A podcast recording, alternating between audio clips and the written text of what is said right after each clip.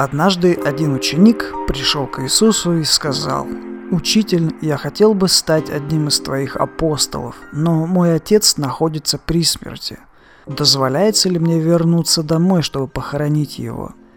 Иисус ответил примерно так. «Если ты желаешь стать посланником, ты должен предоставить другим погребать мертвецов, а сам идти, возвещая благую весть».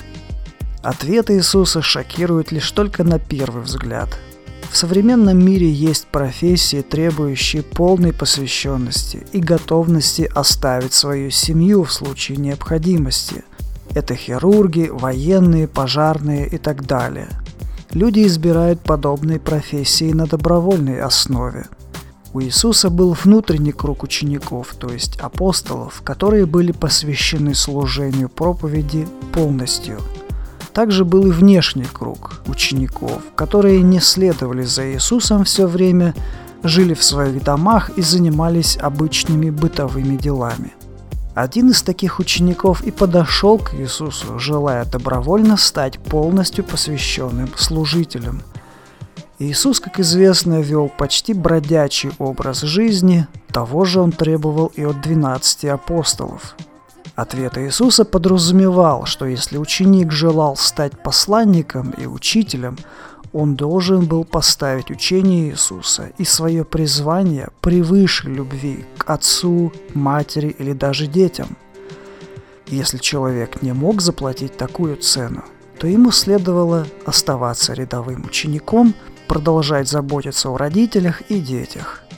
Мы не знаем – Решился ли этот человек, чей отец был при смерти, стать одним из посланников Евангелия? Однако ответ Иисуса наверняка помог ему определиться с выбором. Подобная ситуация сложилась и с другим кандидатом в посланники Евангелия.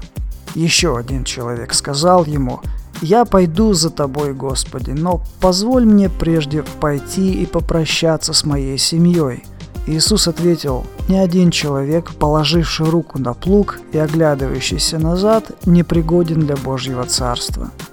Это хорошо, когда семья человека представляет для него наивысшую ценность. И этот человек, кажется, любил свою семью больше, чем призвание евангелиста.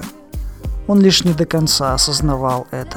Иисус в своем ответе сразу указал, что сердце не должно раздираться на две половины – и что служение проповеди не будет плодотворным, если в голове присутствуют мысли о чем-то другом. Клятву верности апостолов Иисуса Христа можно сравнить с клятвой солдата – защищать свою страну даже ценой жизни и ставить свой долг превыше своих семей или имущества –